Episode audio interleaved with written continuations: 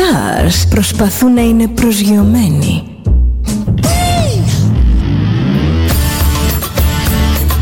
Ένα Star είναι συνέχεια στον αέρα.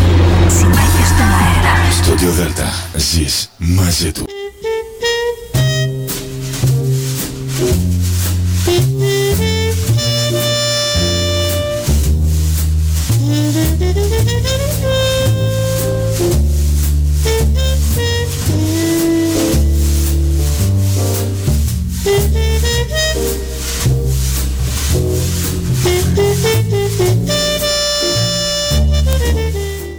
Καλησπέρα σας κυρίες και κύριοι. Είναι η εκπομπή «Άνθρωποι και ιστορίες» με τη Γεωργία Αγγελή. Ζωντανά από το στούντιο Δέλτα, το ραδιόφωνο της καρδιάς μας.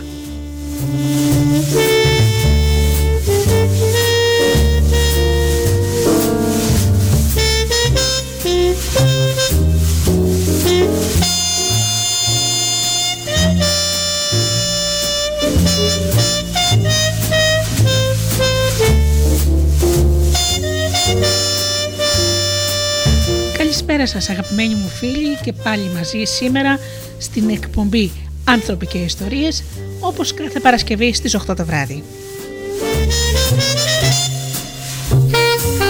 Θέμα μας σήμερα ο χρυσός κανόνας της αλλαγής των συνηθιών.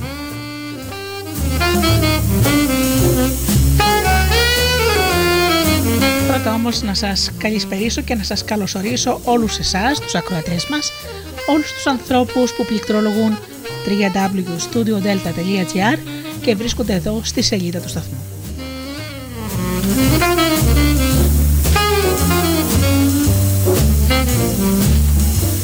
Καλησπερίζω και καλωσορίζω τους ανθρώπους που μας ακούν από τις μουσικές σελίδες τις οποίες φιλοξενούμαστε όπως είναι το Live24.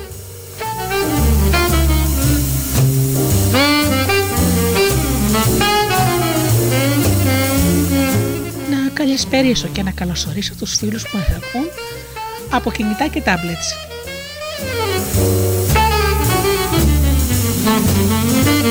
Και φυσικά την καλησπέρα μου στους εκλεκτούς μου συνεργάτες και φίλους, το Τζίμι, την Αφροδίτη και την Ωρα.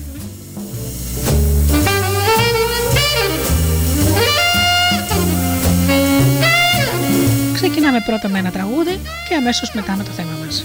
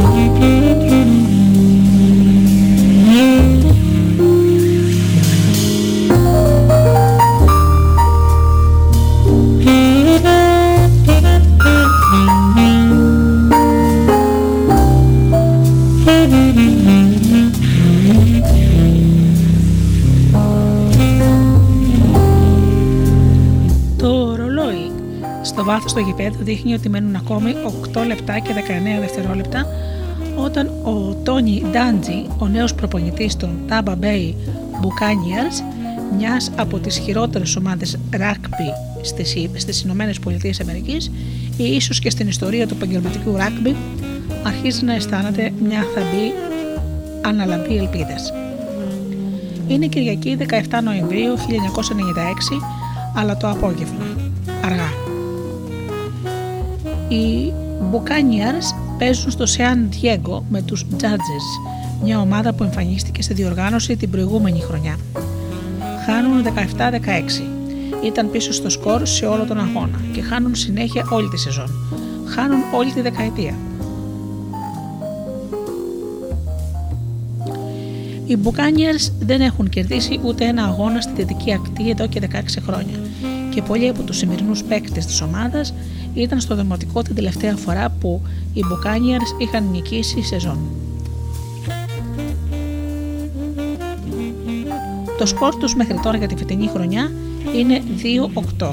Σε έναν από τους αγώνες οι Detroit Lions, μια ομάδα απελπιστικά κακή, νίκησε τους Buccaneers με 21-6 και τρεις εβδομάδες αργότερα τους νίκησε πάλι με 27-0. Ένας αθλητικογράφος άρχισε να αποκαλεί τους Buccaneers το πορτοκαλί χαλάκι της Αμερικής, όπου όλοι σκουπίζουν τα πόδια τους. Το κανάλι ESPN προβλέπει ότι ο Ντάντζι που έπιασε αυτή τη δουλειά τον Ιανουάριο μπορεί να απολυθεί πριν από το τέλος της χρονιάς. Ο Ντάντζι όμως από τον πάγκο της ομάδας παρακολουθεί τους παίχτε του να παίρνουν θέσεις για την επόμενη φάση του παιχνιδιού και νιώθει σαν να φάνηκε επιτέλους ο ήλιος μέσα από τα σύννεφα. Δεν χαμογελάει. Δεν δείχνει ποτέ τα συναισθήματά του στη διάρκεια του αγώνα. Όμω βλέπει κάτι να συμβαίνει στο γήπεδο. Κάτι για το οποίο δουλεύει επί χρόνια Καθώς το γήπεδο σύεται από τα κιουχαίσματα του εχθρικού πλήθους, ο Τάνι Ντάντζι βλέπει κάτι που δεν προσέχει κανείς άλλος. Βλέπει την απόδειξη ότι το σχέδιό του αρχίζει να έχει αποτέλεσμα. Ο Τόνι Ντάντζι περίμενε πολύ καιρό για αυτή τη δουλειά. Επί 17 χρόνια ήταν βοηθός προπονητή πρώτος στο Πανεπιστήμιο της Μινεσότα, μετά στους Pittsburgh Steelers και μετά στους Kansas City Chiefs και μετά πάλι στη Μινεσότα με τους Vikings. Τέσσερις φορές τη τελευταία δεκαετία τον έχουν καλέσει για συνέντευξη για τη θέση του επικεφαλής προπονητή μεγάλων ομάδων. Και τις τέσσερις φορές η συνέντευξη δεν πήγε καλά. Ένα μέρος του προβλήματος ήταν η προπονητική φιλοσοφία του Ντάντζι. Στις συνεντεύξεις εξηγούσε υπομονετικά την πεποίθησή του ότι το κλειδί για να κερδίσεις είναι να αλλάξεις τι συνήθειε των παικτών. Ήθελε να κάνει τους παίκτες να μην παίρνουν τόσο πολλές αποφάσεις στη διάρκεια του αγώνα. Ήθελε να αντιδρούν αυτόματα, από συνήθεια.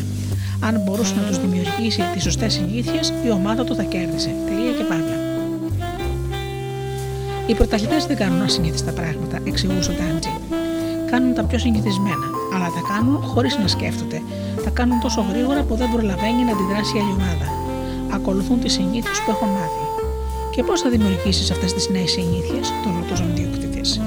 Α, όχι, δεν θα δημιουργούσε νέες συνήθειες, απαντούσε ο Ντάντζι. Οι παίκτες είχαν αφιερώσει όλη τους τη ζωή για να αποκτήσουν τις συνήθειες χάρη στις οποίες βρέθηκαν να παίζουν σε επαγγελματικές ομάδες. Κανείς αθλητή δεν θα εγκαταλείψει αυτές τις συνήθειες επειδή το λέει ένας καινούριο προπονητής. Έτσι, αντί να δημιουργήσει νέες συνήθειες, ο Ντάντζι θα άλλαζε τις παλιές συνήθειες των παιχτών. Και το μυστικό για να αλλάξεις παλιές συνήθειες είναι να χρησιμοποιήσεις αυτά που ήδη υπάρχουν στο μυαλό των παικτών. Οι συνήθειες είναι ένας κύκλος τριών βημάτων. Το σήμα, η ρουτίνα και η ανταμοιβή. Και ο Ντάντζι ήθελε να αλλάξει μόνο το μεσαίο βήμα τη ρουτίνα. Ήξερε από πείρα ότι είναι πιο εύκολο να πείσει κάποιον να, να υιοθετήσει μια νέα συμπεριφορά αν υπάρχει κάτι οικείο στην αρχή σου και στο τέλος της. Η προπονητική στρατηγική του περιλάμβανε ένα αξίωμα, ένα χρυσό κανόνα αλλαγής των συνηθιών που διαδοχικές μελέτες έχουν δείξει ότι είναι από τα ισχυρότερα μέσα για την επίτευξη της αλλαγής. Ο Ντάντζι ήξερε ότι δεν μπορείς ποτέ να εξαλείψεις πραγματικά τις κακές συνήθειες. Έτσι, για να αλλάξεις μια συνήθεια, πρέπει να κρατήσεις το παλιό σήμα, να δώσεις την παλιά ανταμοιβή, αλλά να τοποθετήσεις ανάμεσά τους μια νέα ρουτίνα. Αυτός είναι ο κανόνας. Αν χρησιμοποιήσεις το ίδιο σήμα και δώσεις την ίδια ανταμοιβή, μπορείς να αλλάξεις τη ρουτίνα και επομένως να αλλάξεις τη συνήθεια. Σχεδόν οποιαδήποτε συμπεριφορά μπορεί να τροποποιηθεί αν το σήμα και η ανταμοιβή παραμένουν τα ίδια. Ο χρυσό κανόνα έχει επηρεάσει την αγωγή για προβλήματα όπως ο αλκοολισμός, παχυσαρκία, οι ψυχαναγκαστικές διαταραχές και εκατοντάδες άλλες καταστροφικές συμπεριφορές. Οποιοδήποτε μπορεί να αλλάξει τις συνήθειές του αν καταλάβει τον κανόνα. Για παράδειγμα, οι προσπάθειες να πάψουμε να τρώμε σνακ συχνά αποτυγχάνουν εκτός αν υπάρχει μια νέα ρουτίνα που να ικανοποιεί τα παλιά σήματα και τις παρορμητικές επιθυμίες για τα μεβή. Ένας καπνιστής συνήθως δεν μπορεί να κόψει το κάπνισμα εκτός αν βρει κάποια δραστηριότητα που να του αντικαθιστά όταν ενεργοποιείται η επιθυμία του για νοικοτήνη. Τέσσερις φορές ο Ντάντζι εξήγησε τη φιλοσοφία του σε ιδιοκτήτες ομάδων. Τέσσερις φορές τον άκουσαν γενικά, τον ευχαρίστησαν θερμότατα για τον χρόνο του και προσέλαβαν κάποιον άλλον. Και το 1996 τον κάλεσαν οι θλιβεροί Μπουκάνιερς για προπονητή.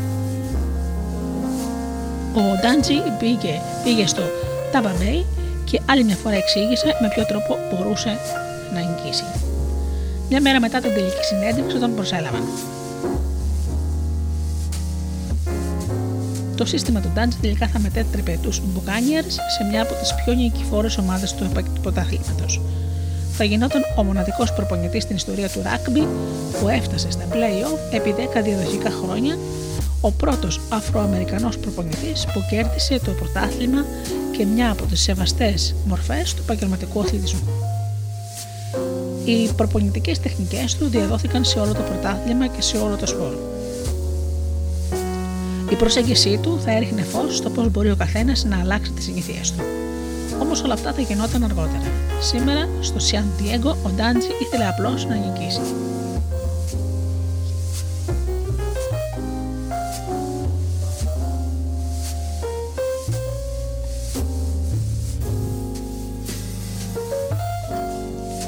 Ο Ντάντζι κοιτάζει το ρολόι. 8 και 19 ακόμη. Οι Buccaneers ήταν πίσω στο σκορ σε όλο τον αγώνα και έχουν χάσει την ευκαιρία μετά την, την μια ευκαιρία μετά την άλλη κατά το συνήθειό τους. Αν η αμυνά τους δεν κάνει κάτι αυτή τη στιγμή, ο αγώνας ουσιαστικά θα τελειώσει. Το San Diego έχει την μπάλα στην δική του γραμμή των 20 γερδών και ο quarterback των Judgers, ο Stan Humphries, ετοιμάζεται να οργανώσει μια επίθεση που ελπίζει ότι θα δώσει τέλος στον αγώνα. Το ρολόι αρχίζει να τρέχει και ο Χάμφρι είναι έτοιμος να κάνει snap, να πασάρει την μπάλ κάτω από τα πόδια του στον παίκτη από πίσω. Όμως ο Ντάντζι δεν κοιτάζει τον Χάμφρι, παρακολουθεί τους δικούς του παίκτες να παίρνουν θέση σε ένα σχηματισμό που έχουν δουλέψει μήνες για να τον τελειοποιήσουν.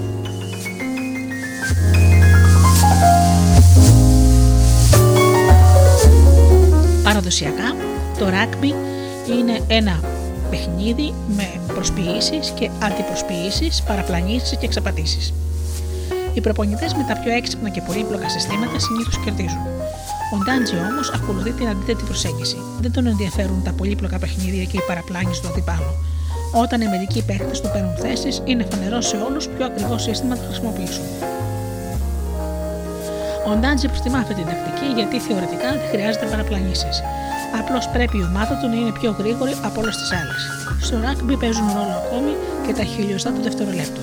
Έτσι, αντί να μαθαίνει στους παίχτε τους εκατοντάδες σχηματισμούς, τους έχει μάθει μόνο μια χούφτα, αλλά τους έχουν, τους έχουν εξασκήσει ξανά και ξανά μέχρι που η συμπεριφορά τους έχει γίνει αυτόματη. Όταν η στρατηγική του έχει αποτέλεσμα, οι παίχτε του κινούνται με μια ταχύτητα που είναι αδύνατον να την προλάβει ο αντίπαλος. Όμως αυτό συμβαίνει μόνο όταν το σύστημά του εφαρμόζεται σωστά. Αν οι παίχτες του αρχίζουν να σκέφτονται πολύ ή να διστάζουν ή να αμφιβάλλουν εκ των υστέρων, αν έκαναν τη σωστή επιλογή, το σύστημα καταρρεί και μέχρι τώρα στον αγώνα οι παίκτες του τα έχουν κάνει θάλασσα.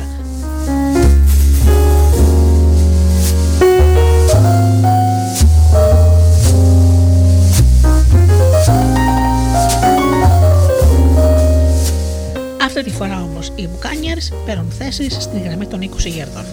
Κάτι είναι διαφορετικό. Για παράδειγμα, ο αμυντικός Ρέγκαν Άψο που έχει πάρει ήδη θέση στη γραμμή του scrimmage, ακουμπώντας το ένα χέρι στο έδαφος, αντί να κοιτάζει δεξιά και αριστερά στη γραμμή, προσπαθώντας να απορροφήσει όσο περισσότερες πληροφορίες μπορεί, προσέχει μόνο τα σήματα στα οποία τον έχει μάθει να εστιάζει ο Ντάντζι. Πρώτα κοιτάζει το εξωτερικό πόδι του απέναντι του απέναντι παίκτη. Τα δάχτυλα του ποδιού του είναι ανασηκωμένα, που σημαίνει ότι ετοιμάζεται να μπλοκάρει καθώς θα κάνει την πάσα ο quarterback. Μετά κοιτάζει τους ώμους στον τυπάλο του και είναι γυρισμένη λιγάκι προς τα μέσα.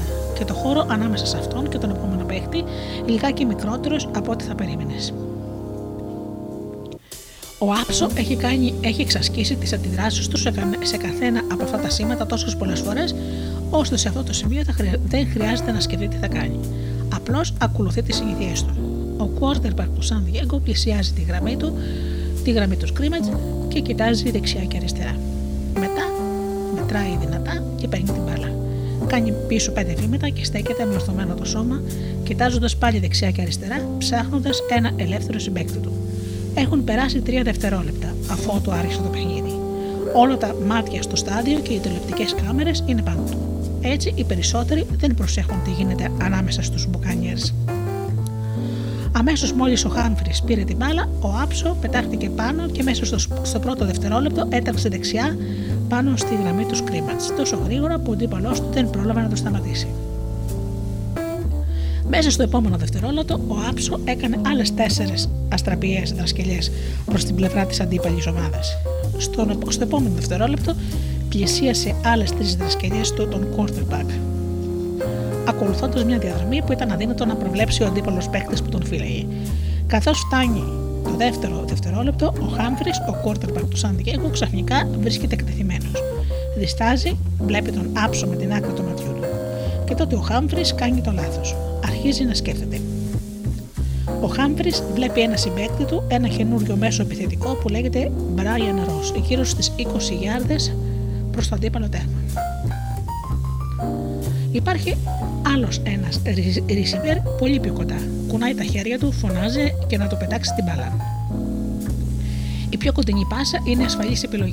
Όμως ο Χάμπρι, λόγω της πίεσης, κάνει μια στραπιά ανάλυση, σηκώνει το χέρι του και πετάει την μπάλα στο ροζ.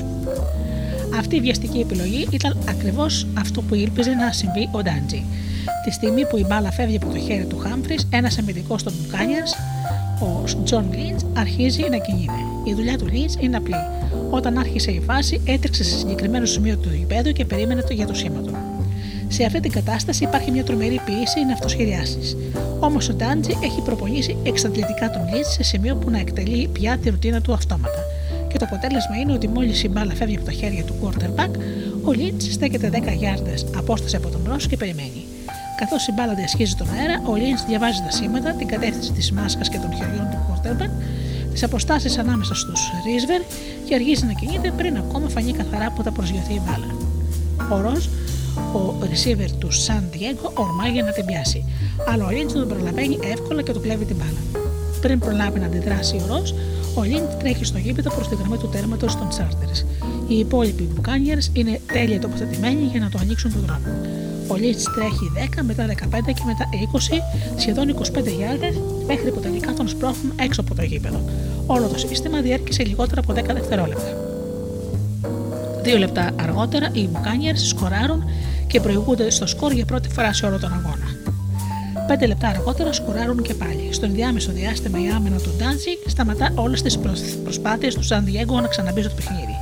Οι Μπουκάνιερ νικούν 25-17 μια από τις μεγαλύτερες ανατροπές της σεζόν. Στο τέλος του αγώνα, ο Λιντς και ο Ντάντζι βγαίνουν από το γήπεδο μαζί. Νιώθω σαν κάτι να ήταν διαφορετικό στον αγώνα, λέει ο Λιντς καθώς περπατάνε στο τούνελ. Αρχίζουμε να πιστεύουμε, απαντάει ο Ντάντζι.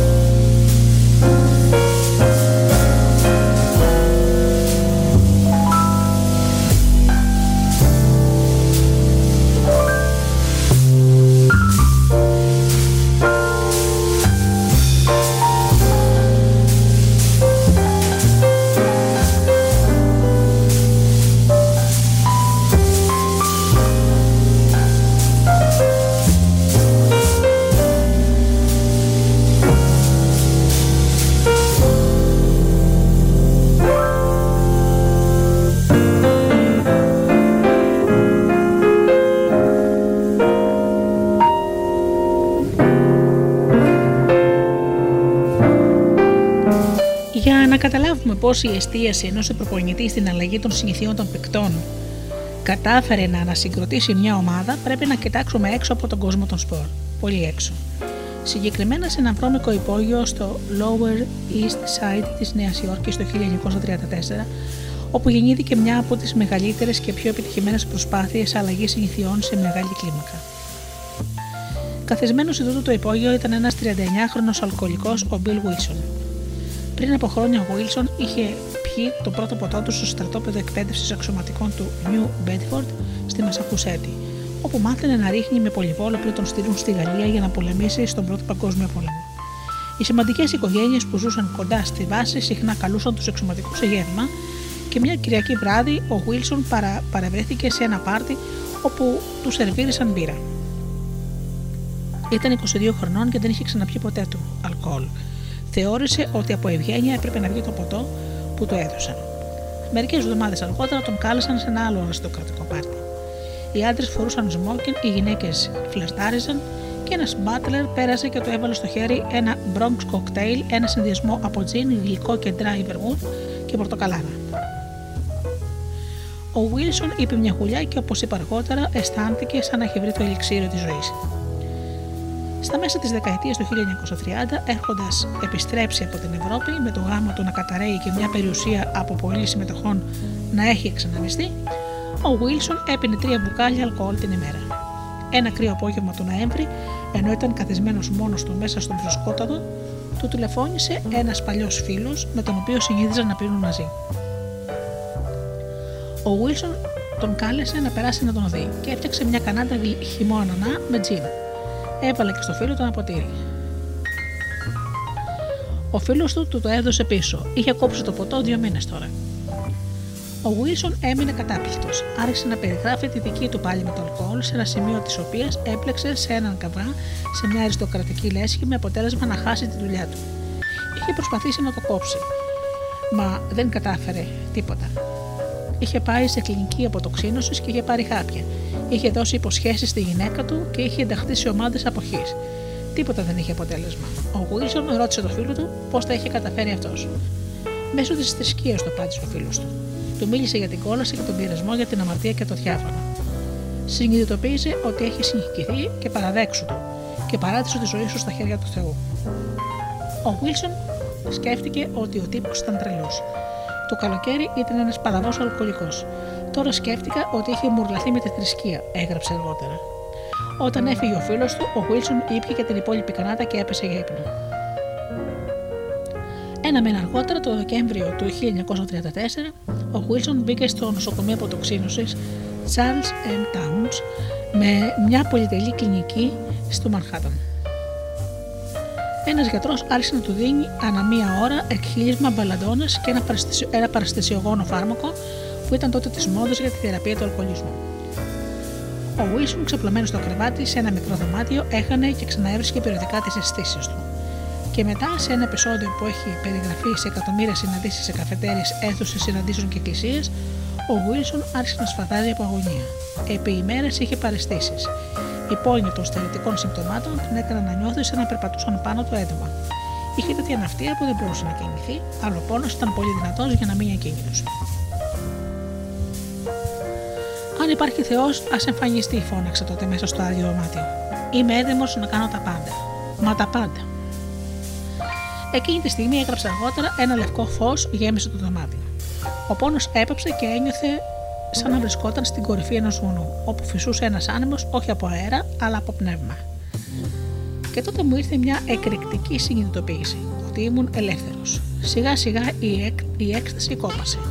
Ήμουν στο κρεβάτι, αλλά τώρα για ένα διάστημα βρισκόμουν σε έναν άλλο κόσμο. Ένα νέο, ένα νέο κόσμο συνειδητότητας. Ο Μπιλ Βίλισον δεν ξαναήπια ποτέ. Τα επόμενα 36 χρόνια μέχρι που πέθανε, από εμφύσιμα το 1971, θα αφιερωνόταν στην είδηση και την εξάπλωση των ανώνυμων αλκοολικών μέχρι που έγινε ο μεγαλύτερος και ο πιο γνωστός οργανισμός αλλαγής συνηθιών στον κόσμο. Υπολογίζεται ότι 2,1 εκατομμύρια άνθρωποι ζητούν βοήθεια από τους ανώνυμους αλκοολικούς κάθε χρόνο και μέχρι 10 εκατομμύρια αλκοολικοί μπορεί να έχουν κόψει το ποτό μέσω της οργάνωσης. Το σύστημα των ανώνυμων αλκοολικών δεν είναι αποτελεσματικό για όλους. Είναι δύσκολο να υπολογιστούν ποσοστά επιτυχίες λόγω της ανωνυμίας των συμμετοχών. Αλλά εκατομμύρια άνθρωποι δηλώνουν ότι το πρόγραμμα των ανώνυμων αλκοολικών τους έσωσε τη ζωή. Τα φεμισμένα 12 βήματα των ανώνυμων αλκοολικών έχουν γίνει ένας πολιτισμός, πόλος έλξης, πολιτισμικός πόλος έλξης και έχουν ενσωματωθεί σε προγράμματα αγωγής για προβλήματα όπως η συσσόρευση άχρηστων αντικειμένων, ο αυτοτραυματισμός, τυχερά παιχνίδια, χρέη, σεξ, ναρκωτικά, κάπνισμα, ο εθισμός σε βιντεοπαιχνίδια, η συναισθηματική εξάρτηση και δεκάδε άλλες καταστροφικές συμπεριφορές. Οι τεχνικές των ανώνυμων αλκοολικών προσφέρουν μια από τις ισχυρότερες φόρμουλες αλλαγής. Όμως όλα αυτά κάπως απρόσμενα, αφού το πρόγραμμα των ανωνύμων αλκοολικών δεν έχει σχεδόν καμία βάση σε επιστημονικά στοιχεία ή στις περισσότερες αποδεκτές θεραπευτικές μεθόδους. Φυσικά, ο αλκοολισμός δεν είναι απλώς μια συνήθεια. Είναι ένας οργανικός εθισμός με ψυχολογικές και ίσως γενετικές ρίζε. Το ενδιαφέρον όμως με τους ανώνυμους αλκοολικούς είναι ότι το πρόγραμμα δεν χτυπά απευθείας στα ψυχιατρικά ή βιοχημικά προβλήματα, αυτά που σύμφωνα με τους ερευνητές είναι η κύρια αιτία που κάνουν τους αλκοολικούς να πίνουν. Πραγματικά, οι μέθοδοι των ανωνύμων αλκοολικών φαίνεται να αποφεύγουν εντελώς τα επιστημονικά και ιατρικά ευρήματα, καθώς και τα είδη των παρεμβάσεων που πολλοί ψυχίατροι υποστηρίζουν ότι χρειάζεται ένας αλκοολικός. Εκείνο που, που παρέχουν τελικά οι ανώνυμοι αλκοολικοί είναι μια μέθοδος αντιμετώπισης των συνηθιών που συνδέονται με την κατανάλωση του αλκοόλ. Η ανώνυμη αλκοολική ουσιαστικά είναι ένας γιγάντιος μηχανισμός αλλαγής ορισμένων κύκλων συνήθειας και μολονότι οι συνήθειες που συνδέονται με τον αλκοολισμό είναι ακραίες, τα μαθήματα που παρέχουν οι ανώνυμοι αλκοολικοί δείχνουν ότι σχεδόν κάθε συνήθεια, ακόμα και η πιο πεισματική, μπορεί να αλλάξει. Ο Bill Wilson δεν διάβασε ακαδημαϊκά περιοδικά ούτε συμβουλεύτηκε γιατρούς πριν ιδρύσει τους ανώνυμους αλκοολικούς. Μερικά χρόνια αφού το έκοψε το ποτό, έγραψε τα φημισμένα σχεδόν πλέον ε, 12 βήματα σε μια έξαρση έμπνευσης ένα βράδυ που καθόταν στο κρεβάτι του. Διάλεξε τον αριθμό 12 επειδή υπήρχαν 12 Απόστολοι. Μερικές μάλιστα πλευρές του προγράμματος δεν είναι απλώς μη επιστημονικές, θα μπορούσαν να θεωρηθούν τελείως παράξενες. Ένα τέτοιο παράδειγμα είναι η επιμονή των ανώνυμων αλκοολικών να παρακολουθούν οι αλκοολικοί 90 συναντήσεις σε 90 ημέρες. Ένα χρονικό διάστημα που φαίνεται να έχει επιλεχθεί τυχαία. Η έντονη εστίαση του προβλήματος στην πνευματικότητα, όπως περιγράφεται στο τρίτο βήμα που λέει ότι οι αλκοολικοί μπορούν να φτάσουν στην νυφαλιότητα παίρνοντας την απόφαση να παραδώσουμε τη θέλησή μας και τη ζωή μας στη φροντίδα του Θεού, όπως το αντιλαμβάνει το καθένας. Επτά από τα 12 βήματα αναφέρουν το Θεό ή την πνευματικότητα, κάτι παράξενο για ένα πρόγραμμα ιδρυμένο από έναν πρώην αγωνιστική, αγωνιστικιστή που σε όλη του τη ζωή είχε ανοιχτά εχθρική στάση απέναντι στην οργανωμένη θρησκεία.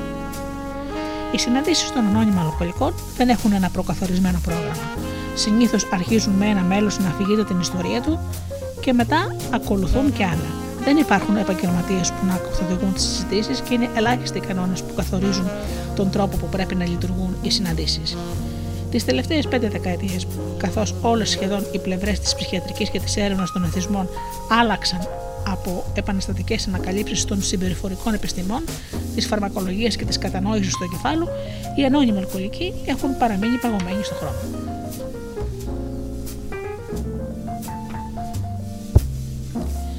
Ακαδημαϊκοί και ερευνητές συχνά επικρίνουν τους ανώνυμους αλκοολικούς επειδή δεν στηρίζονται ακριβώς σε επιστημονικές βάσεις.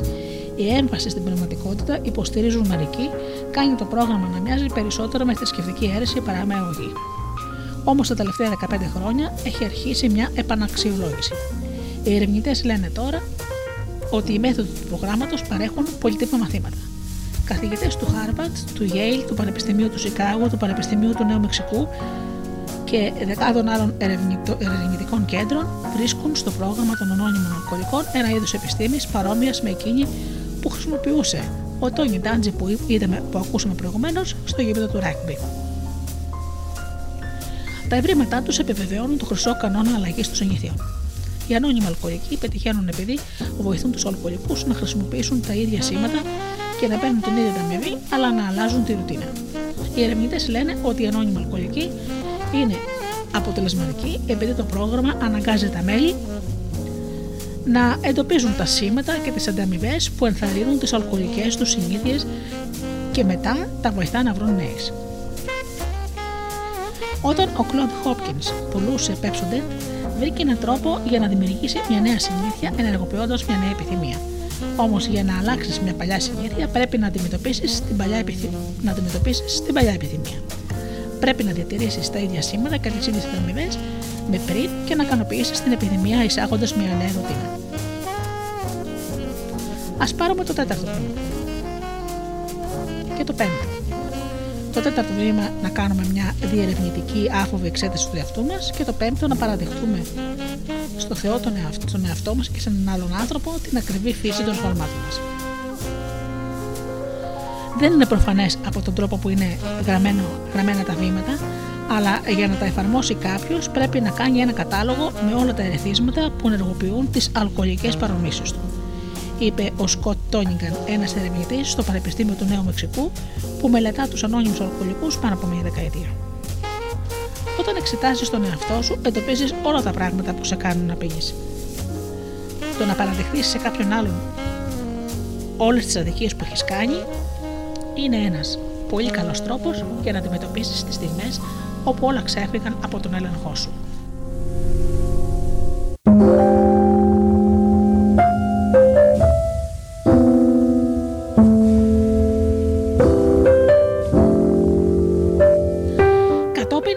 Ανώνυμοι αλκοολικοί ζητούν από τους αλκοολικούς να εντοπίσουν τις ανταμοιβές που παίρνουν από το αλκοόλ. Ποιες ανεξέλεγκτες επιθυμίες, ρωτά το πρόγραμμα, κινούν τον κύκλο της συνήθειας.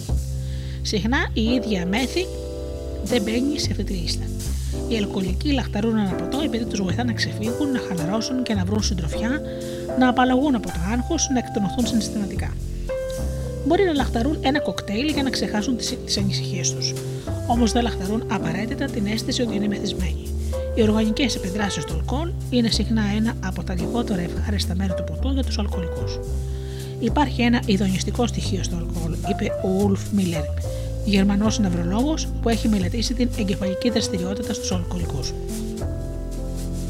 Όμως οι άνθρωποι πίνουν επίσης επειδή θέλουν να ξεχάσουν κάτι ή για να ικανοποιήσουν άλλες επιθυμίες και αυτές οι επιθυμίες που αποσκοπούν στην εκτόνωση εδράζονται σε τελείως διαφορετικά μέρη του εγκεφάλου από την επιθυμία για την σωματική απόλαυση.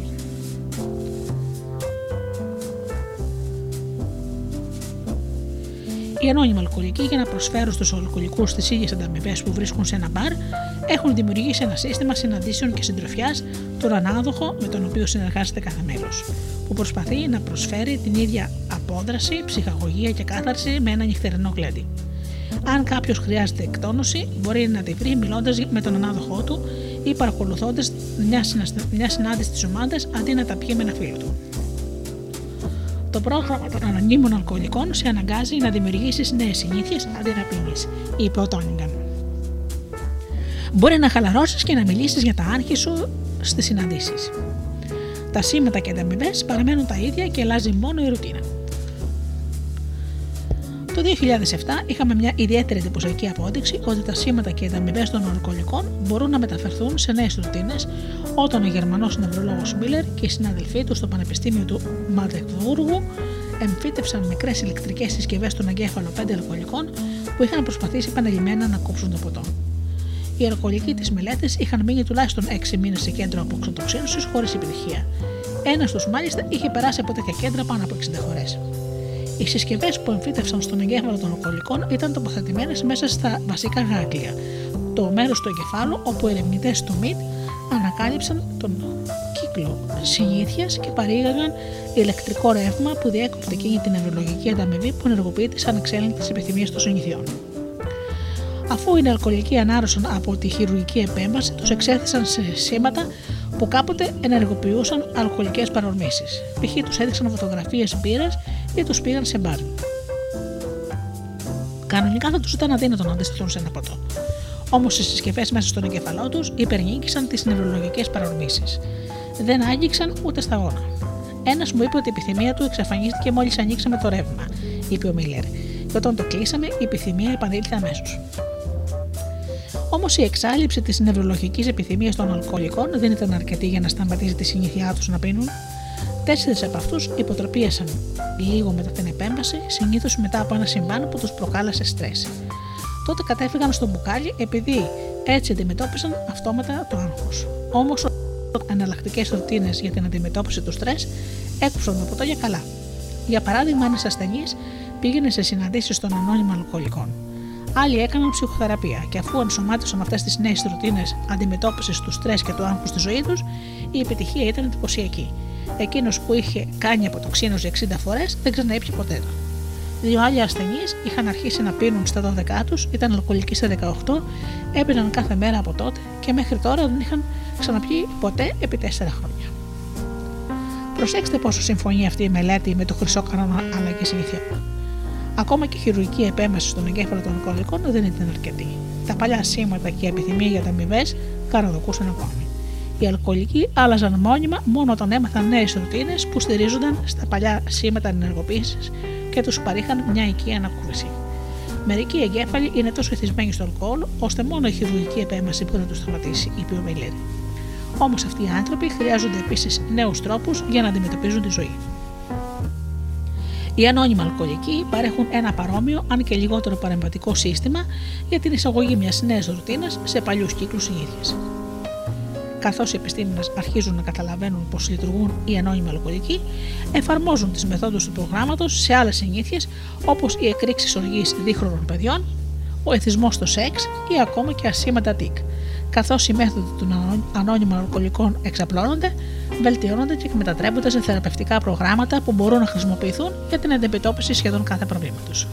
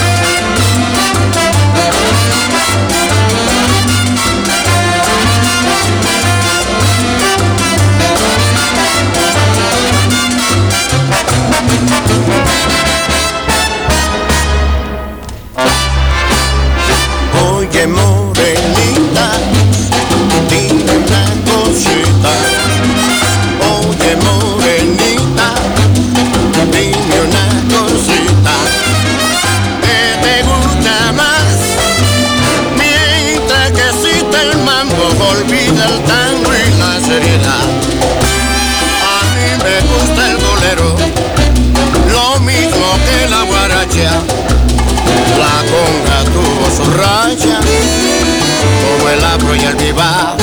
Pero mientras que existe el mambo, olvida el tango y la seriedad. Pero mientras que existe el mambo, olvida el tango y la seriedad.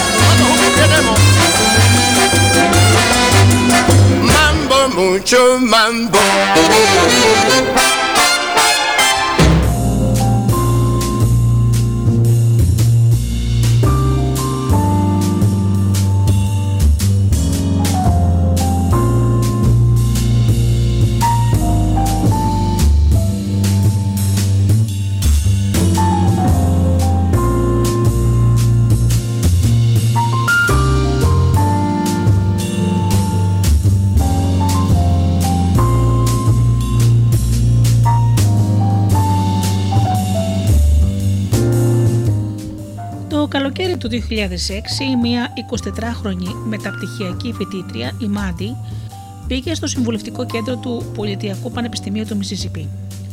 Στο μεγαλύτερο μέρος της ζωής της, η Μάντι έτρωγε τα νύχια της σε σημείο που τα μάτωνε. Πολλοί τρώνε τα νύχια τους, αλλά η ιονυχοφαγία, όπως ονομάζεται στη χρόνια μορφή της, είναι ένα πρόβλημα σε διαφορετική κλίμακα. Η Μάντι συνέχισε να μασά μέχρι που τα νύχια της ξεκολούσαν από το δέρμα. Τα άκρα των δακτύλων τους ήταν γεμάτα από μικρά κάκαδα. Επιπλέον είχε, πα- είχαν παραμορφωθεί καθώς δεν υπήρχαν νύχια για να τα προστατεύουν. Και μερικές φορές αισθανόταν ότι εκεί μυρμήγκιασμα ή φαγούρα ένδειξης νευρικής βλάβης. Η ονυχοφαγία της είχε δημιουργήσει προβλήματα στην κοινωνική της ζωή. Ντρεπόταν ό- όταν ήταν με τους φίλους της και κρατούσε τα χέρια στις τσέπες της, ενώ όταν έβγαινε ραντεβού προσπαθούσε συνέχεια να κρατά σφιγμένα τα χέρια της σε γροθιέ. Είχε προσπαθήσει να κόψει αυτή τη συνήθεια. Έβαφε τα νύχια της με, βερ... με βερνίκια που είχαν απέσια γεύση ή υποσχόταν στον εαυτό της ότι αρχίζοντας από αυτή τη στιγμή θα έβρισκε τη δύναμη να σταματήσει. Όμως, μόλις άρχισε να διαβάζει ή να βλέπει τηλεόραση, τα δάχτυλά της κατέληγαν στο στόμα της. Το συμβουλευτικό κέντρο παρέπεψε την Μάντι σε ένα διδακτορικό φοιτητή ψυχολογίας που μελετούσε μια άγνωστη, γνωστή ως εκπαίδευση, αντιστροφή συνηθιών και γνώριζε καλά τον χρυσό κανόνα αλλαγής των συνηθιών. Ήξερε ότι για να αλλάξει η συνήθεια της Μάντι έπρεπε να εισάγει μια νέα ρουτίνα στη ζωή της. Τι νιώθεις πριν φέρεις το χέρι στο στόμα σου για να φας τα νύχια σου, τη ρώτησε. Υπάρχει μια μικρή ένταση στα δάχτυλά μου, είπε η Μέντι. Με πονάνε, λίγο, με πονάνε λίγο στην άκρη του νυχιού. Μερικές φορές περνάω τον οδύχειρα από πάνω, ψάχνοντας για παρανυχίδε και αν νιώσω να σκαλώνει κάπου, τότε το φέρνω στο στόμα μου. Περνάω ένα-ένα τα δάχτυλά μου, δακώνοντας όλες τις προεξοχές. Όταν αρχίζω να νιώθω ότι πρέπει να, τα κάνω, να το κάνω αυτό σε όλα. Αυτή η λεγόμενη εκπαίδευση επίγνωσης, την οποία ζητάμε από τον ασθενή να περιγράψει τι ενεργοποιεί η συνήθεια, όπως και η μέθοδος των ανώνυμων αλκοολικών, αναγκάζουν τους αλκοολικούς να αναγνωρίσουν τα σήματα που τους κάνουν να πίνουν είναι το πρώτο βήμα στην εκπαίδευση αντιστροφής συνηθιών. Η ένταση που ένιωθε η Μάντη στα νύχια της ήταν το σήμα που την έκανε να αρχίζει να το τρώει. Στις περισσότερες περιπτώσεις, η συνήθεια υπάρχει τόσο πολύ καιρό ώστε το άτομο δεν προσέχει πια τι την προκαλεί. Είπε ο Μπραντ Ντιφρέν, ο ψυχολόγος που έκανε αγωγή στη Μάντη. Έρχονται εδώ άτομα που τραπίζουν και τους ρωτώ ποιες λέξεις ή καταστάσεις ενεργοποιούν το τράπλισμα και δεν ξέρουν επειδή έχουν πάψει να το προσέχουν πριν από πολύ καιρό. Στη συνέχεια, ο θεραπευτής ζήτησε από τη Μάντι να περιγράψει γιατί τρώει τα νύχια της. Στην αρχή η Μάντι δυσκολεύτηκε να βρει λόγους. Καθώς όμως μιλούσαν, έγινε φανερό ότι το έκανε όταν ένιωθε πλήξη. Ο θεραπευτής την έβαλε σε μερικές τυπικές καταστάσεις, όπως το να βλέπει τηλεόραση και να διαβάζει και όντως άρχισε να τρώει τα νύχια της. Όταν τα έτρωγε όλα, ένιωθε μια σύντομη αίσθηση ολοκλήρωσης, είπε. Αυτή η ανταμοιβή της συνήθειας, ένα ερέθισμα που είχε καταλήξει να το λαθρά. Στο τέλος της πρώτης συνεδρίας, ο θεραπευτής ανέθεσε στη Μάντι να έχει μαζί της μια κάρτα και κάθε φορά που ένιωθε το σήμα, την ένταση στα άκρα των δαχτύλων, να σημειώνει ένα σύμβολο επάνω της, ένα σημάδι, ένα τσεκ. Μετά από μια εβδομάδα ήρθε έχοντας κάνει 28 σημάδια. Σε αυτό το σημείο αντιλαμβανόταν πια έντονα την αίσθηση που προηγούταν της ονυχοφαγία. Ήξερε πόσες φορές την είχε νιώσει την ώρα του μαθήματος ή ενώ έβλεπε τηλεόραση. Στη συνέχεια, ο θεραπευτής δίδαξε στη μάτι τη λεγόμενη ανταγωνιστική αντίδραση. Κάθε φορά που αισθανόταν εκείνη την ένταση στα άκρα των δαχτύλων της, έπρεπε να βάζει αμέσως τα χέρια στις τσέπες ή κάτω από τα πόδια της ή να πιάνει ένα μολύβι ή κάτι άλλο ώστε να μην μπορεί να, βάλει, να βάλει τα δάχτυλά της στο στόμα της. Μετά έπρεπε να αναζητήσει κάτι που θα της έδινε ένα άμεσο σωματικό ερέθισμα, όπως να τρίψει το πράσο της ή να χτυπήσει τις κλειδώσεις των δαχτύλων σε ένα γραφείο, οτιδήποτε μπορούσε να προκαλέσει μια σωματική αντίδραση. Τα σήματα και οι ανταμοιβέ παρέμειναν τα ίδια και άλλαζε μόνο η ρουτίνα.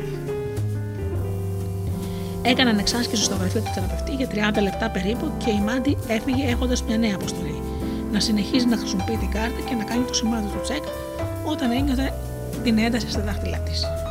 Αλλά να κάνει και ένα σημάδι της δύση όταν κατάφερνε να παρακάμψει την αντίδραση της ονυχοφαγία. Μια εβδομάδα αργότερα η Μάντι είχε φάει τα νύχια της μόνο τρεις φορές και είχε χρησιμοποιήσει την ανταγωνιστική αντίδραση 7 φορές. Αντάμεψε τον εαυτό της με ένα μανικιούρ, αλλά συνέχισε να χρησιμοποιεί την κάρτα. Μετά από ένα μήνα είχε ξεπεράσει τη συνήθεια της ονυχοφαγία. Οι ανταγωνιστικές ρουτίνες είχαν γίνει αυτόματες. Μια συνήθεια είχε αντικαταστήσει μια άλλη. Μου φαίνεται απίστευτα απλό, μα όταν αντιληφθείς πώς λειτουργεί η συνείδειά σου, όταν συνειδητοποιήσεις τα σήματα και τις ανταμοιβές, έχεις κάνει το μισό δρόμο για να την αλλάξεις, είπε ο Νάθαν Άσριν, ένας από τους επιστήμονες που ανέπτυξαν την εκπαίδευση αντιστροφής συνηθιών. Έχει κανείς την αίσθηση ότι θα έπρεπε να είναι πολύπλοκο. Αλλά η αλήθεια είναι ότι ο εγκέφαλος μπορεί να επαναπρογραμματιστεί, απλώς πρέπει να το κάνεις μεθοδικά. Σήμερα η θεραπεία αντιστροφής συνηθιών χρησιμοποιείται για την αγωγή πολλών προβλημάτων όπως τα λεκτικά και σωματικά τικ, η κατάθλιψη, το κάπνισμα, τα τυχερά παιχνίδια, το άγχος, το βρέξιμο του κρεβατιού, η αναβλητικότητα, οι ιδιοψυχαναγκαστικές διαταραχές και άλλα. Οι τεχνικές της αποκαλύπτουν μια από τις πιο θεμελιώδεις αρχές των συνηθιών. Συχνά δεν καταλαβαίνουμε πραγματικά τις επιθυμίες που κινούν τις συμπεριφορές μας, αλλά δεν τις εξετάζουμε. Η Μάντι δεν είχε συνειδητοποιήσει ότι η επιθυμία για, να, για κάποιο σωματικό ερέθισμα την οδηγούσε στην, στην ονειγκοφαγία. Όταν όμως εξέτασε τη συνείδειά της, ήταν πια εύκολο να βρει μια νέα ρουτίνα που να παρέχει την ίδια την αμοιβή.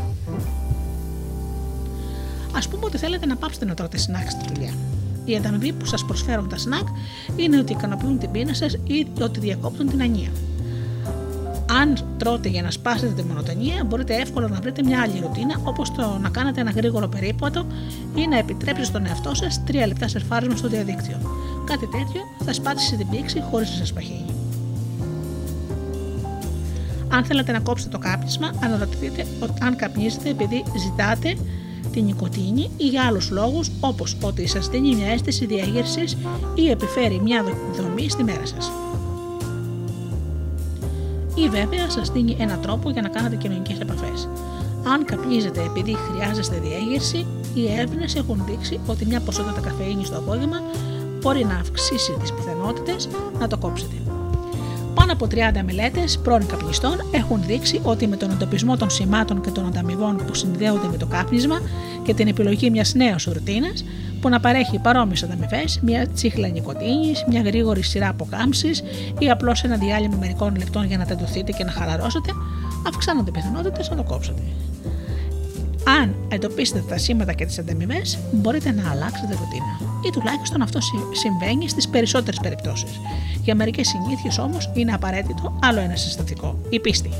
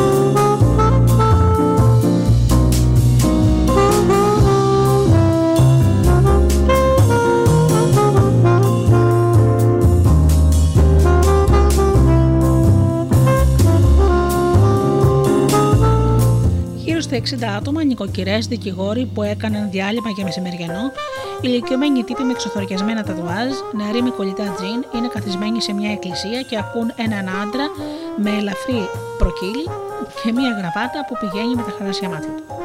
Θυμίζει επιτυχημένο πολιτικό με μια εγκάρδια χαρισματική προσωπικότητα που θα του εξασφαλίσει την επανεκλογή.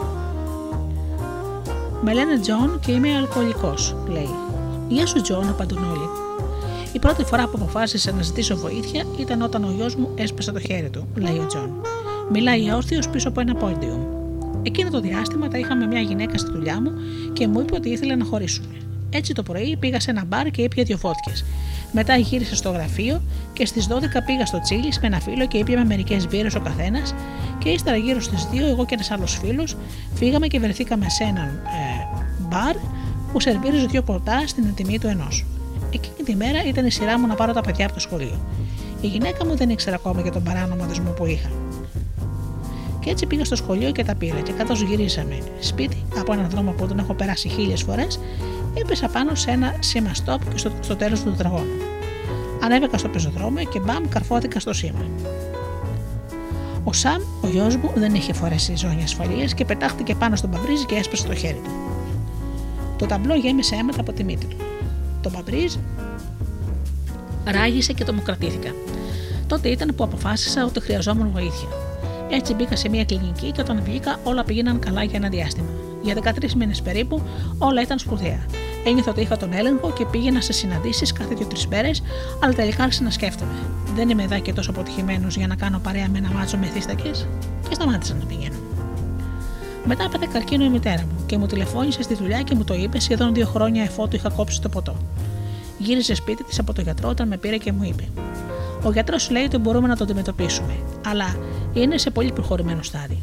Το πρώτο πράγμα που έκανα όταν έκλεισε το τηλέφωνο ήταν να βρω ένα μπαρ και ουσιαστικά συνέχισα να πίνω για τα επόμενα δύο χρόνια μέχρι που έφυγε η γυναίκα μου και εγώ υποτίθεται ότι έπρεπε πάλι να πάω να πάρω τα παιδιά. Στο μεταξύ μου πια σε πολύ άσχημη κατάσταση. Ένας φίλος με είχε μάθει να παίρνω κόκα και κάθε απόγευμα έπαιρνε μία γραμμή μέσα στο γραφείο μου και πέντε λεπτά αργότερα άρχισε εκείνη η καταρροή στο πίσω μέρος του λαιμού μου και έκανα άλλη μια γραμμή. Τέλος πάντων, η σειρά μου να πάρω τα παιδιά. Στον δρόμο για το σχολείο ένιωθα μια χαρά. Τα είχα όλα υπό έλεγχο, αλλά μπήκα σε μια διασταύρωση με κόκκινο και μια ανταλίκα έπεσε πάνω μου. Ήταν τόσο δυνατό το χτύπημα που το αμάξι μου τον πάρισε και γύρισε στο πλάι. Εγώ δεν είχα ούτε γρατζουνιά. Βγήκα έξω και προσπάθησα να σπρώξω το αμάξι για να έρθει στη θέση του. Γιατί σκέφτηκα ότι αν καταφέρω να φύγω πριν φτάσει η αστυνομία θα την κλείδωνα. Φυσικά δεν τα κατάφερα και όταν με συνέλαβαν η οδήγηση υποπήρε αλκοόλ, μου έδειξαν την πόρτα του συνεπιβάτη που ήταν τελείως σπασμένη μέσα από τη σύγκρουση. Εκεί καθόταν συνήθως ο Σαμ. Αν ήταν εκεί, θα είχε σκοτωθεί. Έτσι άρχισα να πηγαίνω πάλι στις συναντήσεις και ο ανάδοχός μου μου είπε ότι δεν είχε σημασία αν ένιωθα ότι είχα τον έλεγχο, Αν δεν υπάρχει μια ανώτερη δύναμη στη ζωή μου, αν δεν παραδεχτώ ότι είμαι ανήμπορος, δεν πρόκειται να γίνει τίποτα. Σκέφτηκα ότι αυτά ήταν μπουρδες και ότι είμαι άθεος. Όμως ήξερα ότι αν δεν άλλαζε κάτι κάποια στιγμή, θα σκότωνα τα παιδιά μου. Έτσι άρχισα να δουλεύω πάνω σε αυτό, στο να πιστέψω σε κάτι μεγαλύτερο από μένα. Και έχει αποτέλεσμα. Δεν ξέρω αν είναι ο Θεός ή κάτι άλλο, αλλά υπάρχει μια δύναμη που με έχει βοηθήσει να μείνω νυφάλιος 7 χρόνια και νιώθω δέο απέναντί της. Δεν ξυπνάω νυφάλιος κάθε πρωί. Ναι, δεν έχω πει τίποτα εδώ και 7 χρόνια. Αλλά μερικά πρωινά ξυπνάω και νιώθω ότι αυτή η μέρα δεν θα τα καταφέρω. Σε αυτές τις περιπτώσεις αναζητώ την ανώτερη δύναμη και τηλεφωνώ στον αναδοχό μου και στις περισσότερες φορές δεν μιλάμε για το ποτό. Μιλάμε για τη ζωή, για το γάμο μου, για τη δουλειά μου και μέχρι να έρθει η ώρα να μπω στο ντους, το μυαλό μου καθαρίζει πάλι. Αρχικά επικρατούσε η θεωρία ότι οι επιτυχίες του προγράμματος των ανώνυμων αλκοολικών οφείλονται αποκλειστικά και μόνο στον επαναπρογραμματισμό των συνηθιών των αλκοολικών. Πριν από μία δεκαετία περίπου, εμφανίστηκαν οι πρώτες ρωγμές σε αυτή τη θεωρία που προκλήθηκαν από ιστορίες αλκοολικών όπως ο Τζον. Οι ερευνητές άρχισαν να διαπιστώνουν ότι η αντικατάσταση συνηθιών ήταν αρκετά αποτελεσματική για πολλούς. Μέχρι που το στρες της ζωής, όπως το, όπως το να μάθεις ότι η μητέρα σου έχει καρκίνο ή ότι ο γάμος σου καταραίει, γινόταν πολύ μεγάλο. Οπότε οι αλκοολικοί συνήθως άρχισαν να παίρνουν πάλι. Οι επιστήμονες άρχισαν να αναρωτιούνται για ποιο λόγο, αφού η αντικατάσταση συνηθιών είναι τόσο αποτελεσματική, από την χάνει σε τόσο κρίσιμες στιγμές. Και καθώς διερευνούσαν τις ιστορίες των αλκοολικών για να δώσουν απάντηση σε αυτό το, το ερώτημα, έμαθαν ότι οι συνήθειε αντικατάσταση μετατρέπονται σε ανθεκτικές νέες συμπεριφορές μόνο όταν συνοδεύονται και από κάτι άλλο.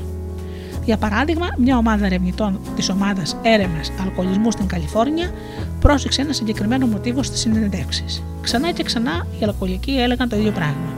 Ο ειδοποιησμό σημάτων και η επιλογή μιας νέας ρουτίνας ήταν σημαντικά.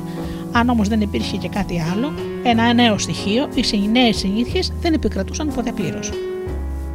Το μυστικό έλεγαν οι αλκοολικοί είναι ο Θεός.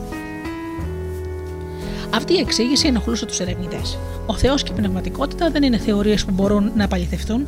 Οι εκκλησίες είναι γεμάτες αλκοολικούς που συνεχίζουν να πίνουν παρόλο που πιστεύουν. Όμως στι συζητήσεις με τους εθισμένους συναντούσαν ξανά και ξανά αναφορέ στην πνευματικότητα. Έτσι το 2005, μια ομάδα επιστημόνων που αυτή τη φορά συνδέονταν με το Πανεπιστήμιο της Καλιφόρνιας στο Berkeley, το Πανεπιστήμιο Brown και τα Εθνικά Ινστιτούτα Υγείας άρχισαν να ρωτούν αλκοολικούς για κάθε είδους θρησκευτικά και πνευματικά θέματα.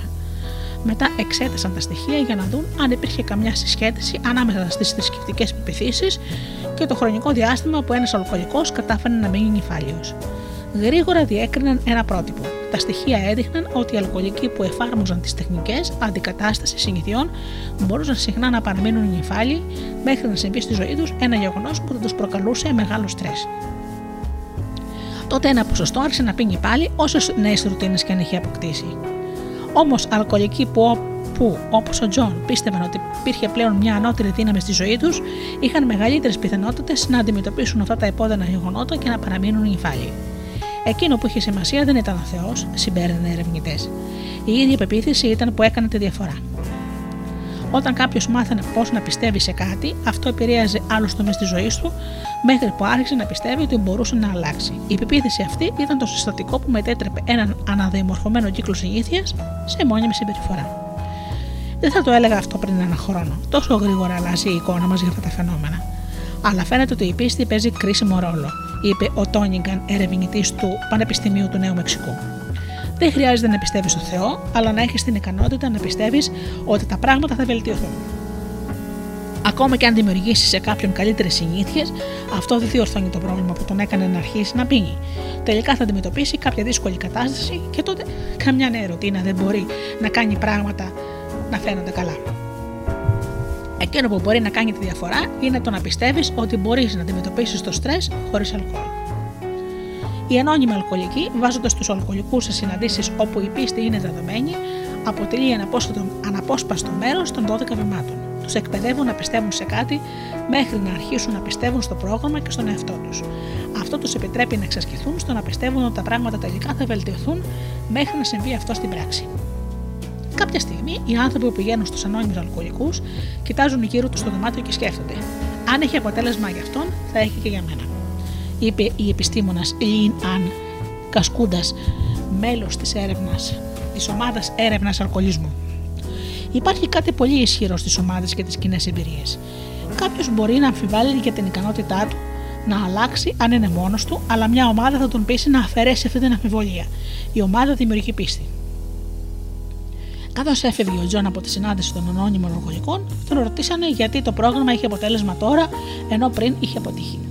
Όταν άρχισα να, να έρχομαι στις συναντήσεις μετά το ατύχημα το φορτηγό, κάποιος ζήτησε εθελοντές για να μαζέψουν τις καρέκλες. Σήκωσα το χέρι μου. Δεν ήταν τίποτα σπουδαίο, πήρε γύρω στα 5 λεπτά, αλλά ένιωθα καλά κάνοντας κάτι που δεν είχε σχέση μόνο με μένα.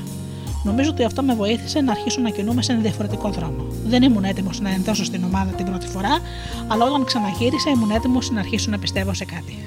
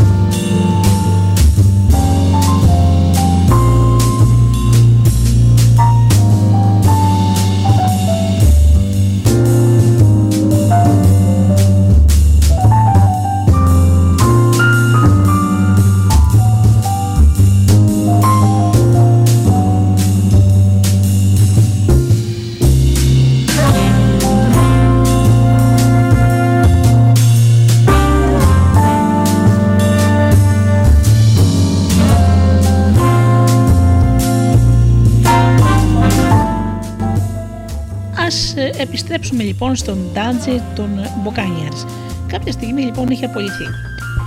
Ο ιδιοκτήτης των Indianapolis Colts άφησε ένα παθιασμένο 15 λεπτό μήνυμα στο τηλεφωνητή του Ντάντζι. Οι Colts, παρόλο που είχαν έναν από τους καλύτερους quarterback του πρωταθλήματος, ο Peyton Manning, ε, μόλις είχαν ε, ολοκληρώσει μια φρικτή σεζόν. Ο ιδιοκτήτης χρειαζόταν βοήθεια. Είχε κουραστεί να χάνει. Ο Ντάντζι μετακόμισε στην Ινδιανάπολη και έγινε προπονητής της ομάδας. Αμέσως άρχισε να εφαρμόζει το ίδιο σχέδιο. Αναδιαμόρφωσε τις ρουτίνε των Colts και έμαθε τους παίκτες να χρησιμοποιούν τα παλιά σήματα για να δημιουργήσουν νέες συνήθειες. Η πρώτη σεζόν, στην πρώτη σεζόν, οι Colts τελείωσαν με 10 νίκες, 6 ήττες και μπήκαν στα playoff. Την επόμενη σεζόν τελείωσαν με 12 νίκες και 4 ήττες και έφτασαν σε απόσταση ενός αγώνα από τον τελικό του Super Bowl. Η φήμη του Ντάντζι μεγάλωνε. Το προφίλ του εμφανιζόταν σε εφημερίδες και σε κανάλια σε όλη τη χώρα. Θαυμαστές του ταξίδευαν με το αεροπλάνο για να επισκεφτούν την εκκλησία που πήγαινε ο Ντάντζι. Οι γη του έγιναν μόνιμες παρουσίες στα αποδητήρια των Κόλτ και τον πάγκο της ομάδας. Το 2005, ο Τζέιμι, ο μεγαλύτερος γιος του, τελείωσε το γυμνάσιο και πήγε στο κολέγιο στη Φλόριντα. Ενώ οι επιτυχίες του Ντάντζι αυξανόταν, εμφανιζόταν παράλληλα και τα ίδια ανησυχητικά πρότυπα. Οι Colts έπαιζαν επί μία σεζόν πειθαρχημένα και αποτελεσματικά, αλλά όταν αντιμετώπιζαν την πίεση των playoff, κατέρευαν. Η πίστη είναι το μεγαλύτερο μέρος της επιτυχίας στο επαγγελματικό rugby, είχε πει ο Ντάντζι. Η ομάδα ήθελε να πιστέψει, αλλά όταν τα πράγματα ζόρισαν πολύ, επαναρχόταν στις παλιές συνήθειες, τις παλιές ζώνες άνεσης και σε ό,τι κακό έκαναν. Οι Colts τελείωσαν την κανονική σεζόν του 2005 με 14 νίκες και 2 ήττε, το καλύτερο ρεκόρ στην ιστορία τους. Και μετά χτύπησε η τραγωδία. Τρεις μέρες πριν τα Χριστούγεννα χτύπησε το τηλέφωνο του Ντάντζ στη μέση της νύχτας. Το σήκωσε η γυναίκα του και το το έδωσε νομίζοντας ότι ήταν ένας από τους παίχτες. Στη γραμμή ήταν μια νοσοκόμα. Ο γιος του Ντάντζι, ο Τζέιμι, είχε μεταφερθεί νωρίτερα το βράδυ στο νοσοκομείο με ζητητικέ κακώσεις στο λαιμό. Η κοπέλα του τον είχε βρει στο διαμέρισμά του κραμασμένα από μια ζώνη. Οι νοσοκόμοι τον μετέφεραν αμέσως στο νοσοκομείο, αλλά οι προσπάθειες ανάληψης απέτυχαν. Είχε πεθάνει. Ένας ιερέας ήρθε για να περάσει τα Χριστούγεννα με την οικογένεια. Η ζωή σας δεν θα είναι ποτέ η ίδια, τους είπε, αλλά δεν θα νιώθετε πάντα όπως τώρα. Μερικές μέρες μετά την κηδεία, ο Ντάντζι επέστρεψε στο γήπεδο. Χρειαζόταν κάτι για να αποσχολεί το μυαλό του και η γυναίκα του και η ομάδα τον παρότριναν να ξαναγυρίσει στη δουλειά. Συγκινήθηκα από την αγάπη και την υποστήριξή τους, έγραψε αργότερα. Πάντα στηρίζαμε ένα τον άλλο σε δύσκολες στιγμές και τώρα τους χρειαζόμουν περισσότερο από κάθε άλλη φορά. Η ομάδα έχασε το πρώτο παιχνίδι των playoff και εκεί τελείωσε η πορεία της σεζόν. Όμως, όσοι παρακολουθούσαν τον Τάντζι στη διάρκεια αυτής της τραγωδίας είδαν ότι κάτι είχε αλλάξει. Είχαμε μείνει δίπλα τους σε αυτή την τρομερή κατάσταση, είπε ένας παίκτης εκείνης της περίοδου, και όλοι μας θέλαμε να τον βοηθήσουμε θα ήταν υπεραπλούστευση ή υπερβολή να πούμε ότι ο θάνατος ενός νέου μπορεί να επηρέασε τους αγώνες. Ο Ντάντζι έλεγε πάντα ότι δεν υπήρχε πια τίποτα πιο σημαντικό για αυτόν από την οικογένειά του. Όμως μετά το θάνατο του Τζέιμι, καθώς οι Colts άρχισαν να προετοιμάζονται για την επόμενη σεζόν, κάτι άλλαξε, λένε οι παίκτες. Η ομάδα αποδέχτηκε το όραμα του Ντάντζι για το πώς θα έπρεπε να παίζεται το ράγκμπι, αν και ο τρόπος του ήταν διαφορετικός από αυτόν που ακολουθούσαν έω τότε. Και άρχισαν να πιστεύουν. Σε προηγούμενο σεζόν απασχολούσε πολύ το συμβόλαιο και ο μισθός μου, είχε πει ο ένας παίκτης που όλοι, όπως και οι άλλοι, μίλησε σε αυτή την περίοδο με τον όρο να παραμείνει ανώνυμος. Όταν ξαναγύρισε ο προπονητή μετά την κηδεία, ήθελα να του δώσω ό,τι μπορούσα για να διώξω τον πόνο του. Ναι, έδωσα όλο μου τον εαυτό στην ομάδα. Σε μερικούς αρέσει να αγκαλιάζονται, μου είπε ένας άλλος παίκτης. Εμένα όχι. Έχω μια δεκαετία να αγκαλιάζω τους γιους μου. Όταν όμως γύρισε ο προπονητής, τον πλησίασα και τον αγκάλιασα όσο περισσότερη ώρα μπορούσα, γιατί ήθελα να ξέρει ότι θα είμαι δίπλα του. Μετά το θάνατο του γιού του, του Ντάντζι, η ομάδα άρχισε να παίζει διαφορετικά. Μια νέα πίστη απλώθηκε ανάμεσα στους παίκτες για την αποτελεσματικότητα της στρατηγικής του Ντάντζι. Στις προπονήσεις και τους αγώνες που οδήγησαν στην αρχή της σεζόν του 2006, οι Colts έπαιζαν ράκπι ακριβίας. Οι περισσότερες ομάδες δεν είναι πραγματικά ομάδες. Είναι απλώς μερικοί τύποι που δουλεύουν μαζί, είχε πει ένας τρίτος παίκτης εκείνης της περίοδου. Εμείς όμως γίναμε ομάδα. Η αίσθηση ήταν εκπληκτική. Ο προπονητής ήταν σπίδα, αλλά δεν ήταν μόνο αυτός. Αφού γύρισε, νιώθαμε ότι πιστεύουμε πραγματικά ο ένας τον άλλον, σαν να ξέραμε πώς να παίξουμε μαζί με έναν τρόπο που να μας ήταν άγνωστος πριν. Για τους Colts, η πίστη στην ομάδα τους, στην τακτική του Ντάτζι και στην ικανότητά τους να νικήσουν, άρχισε να εμφανίζεται μετά την τραγωδία. Εξίσου συχνά όμως, μια παρόμοια πίστη μπορεί να εμφανιστεί χωρίς να προηγηθεί κάποιο πρόβλημα. Για παράδειγμα, το 1994, σε μια μελέτη του Harvard που εξέτασε άτομα τα οποία είχαν αλλάξει ριζικά τη ζωή τους, οι ερευνητές διαπίστωσαν ότι μερικοί άλλαζαν τις συνήθειές τους μετά από μια προσωπική τραγωδία, όπως ένα διαζύγιο ή μια σοβαρή ασθένεια, και άλλοι αν έβλεπαν ένα φίλο τους να περνά κάτι τρομερό, όπως οι παίκτες που παρακολουθούσαν την τραγωδία του Ντάτζι. Εξίσου συχνά όμως δεν είχε υπάρξει καμιά τραγωδία πριν την αλλαγή. Οι άνθρωποι αυτής της κατηγορίας άλλαξαν επειδή ανήκαν σε κάποια κοινωνική ομάδα που έκανε την αλλαγή πιο εύκολη. Μια γυναίκα είπε πως όλη της όλη της ζωή μεταμορφώθηκε όταν γράφτηκε σε ένα μάθημα ψυχολογίας και γνώρισε μια υπέροχη ομάδα. Αυτό άνοιξε το κουτί της Πανδώρας, είπε στους ερευνητές. Δεν μπορούσα πια να ανεχθώ την παλιά κατάσταση, είχα αλλάξει μέχρι βαθιά, είχα αλλάξει μέχρι βαθιά μέσα μου. Ένας άντρας είπε ότι βρήκε νέους φίλους με τους οποίους μπορούσε να κάνει εξάσκηση στην προσπάθειά του να γίνει πιο κοινωνικός. Όταν κάνω την προσπάθεια να ξεπεράσω τη συστολή μου, νιώθω ότι δεν είμαι πραγματικά εγώ αυτός που υποκρίνεται το κοινωνικό, αλλά κάποιος άλλος. Όμως με την εξάσκηση μέσα στη νέα ομάδα έπαψε να νιώθει ότι υποσπίτι. Άρχισε να πιστεύει ότι δεν ήταν τροπαλός και τελικά έπαψε όντως να είναι. Όταν κάποιος εντάσσεται σε μια ομάδα μέσα στην οποία φαίνεται εφικτή η αλλαγή, το ενδεχόμενο να πραγματοποιηθεί αυτή η αλλαγή γίνεται πιο υπαρκτό. Για τους περισσότερους ανθρώπους που αλλάζουν δραστικά τη ζωή τους, δεν υπάρχουν καθοριστικές στιγμές ή τρομερές καταστροφές. Υπάρχουν απλώς ομάδες ή μερικές φορές μόνο ένας άλλος άνθρωπος που κάνουν την αλλαγή πιστευτή. Μια γυναίκα είπε στους ερευνητές ότι η ζωή της άλλαξε όταν πέρασε μια μέρα καθαρίζοντας τουαλέτες. Αφού συζητούσε επί εβδομάδες με τα υπόλοιπα μέλη του μυριού καθαρισμού, αν έπρεπε να αφήσει τον άντρα της ή όχι. Η αλλαγή συμβαίνει όταν είμαστε με, ανάμεσα σε άλλους ανθρώπους, μου είπε ένας από τους ψυχολόγους που συμμετείχαν στη μελέτη. Φαίνεται πραγματική όταν μπορούμε να τη δούμε στα μάτια των άλλων. Εξακολουθούμε να μην έχουμε κατανοήσει ακόμα τον ακριβή μηχανισμό της πίστης. Κανείς δεν ξέρει γιατί μια ομάδα την οποία συναντά μια γυναίκα σε ένα μάθημα ψυχολογίας μπορεί να την πείσει ότι όλα είναι διαφορετικά, ή γιατί η ομάδα του Ντάντζι δέθηκε όταν αφού πέθανε ο γιος του. Πολλοί μιλούν σε φίλους τους για το δυστυχισμένο γάμο τους, αλλά δεν χωρίζουν. Πολλές ομάδες βλέπουν τους προπονητές τους να αντιμετωπίζουν αντεξιότητε και δεν δένουν ποτέ. Όμως εκείνο που ξέρουμε είναι ότι για να αλλάξουν μόνιμα οι συνήθειες οι άνθρωποι πρέπει να πιστεύουν ότι η αλλαγή είναι εφικτή. Είναι η ίδια διαδικασία που κάνει τους ανώνυμους αλκοολικούς τόσο αποτελεσματικού, η δύναμη μιας ομάδας να διδάξει στα άτομα πώς να πιστεύουν, συμβαίνει κάθε φορά που συγκεντρώνονται άνθρωποι για να βοηθήσουν ο ένας τον άλλον να αλλάξει.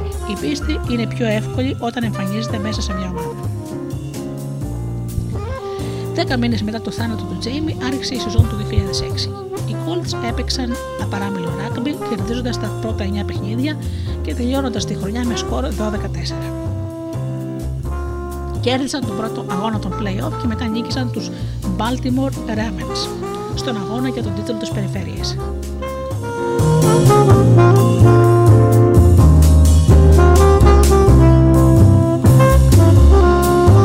Σε αυτό το σημείο απήχαν ένα βήμα από το Super Bowl παίζοντας για το πρωτάθλημα του ομίλου τον αγώνα που ο Ντάντζι είχε χάσει 8 φορές μέχρι τότε.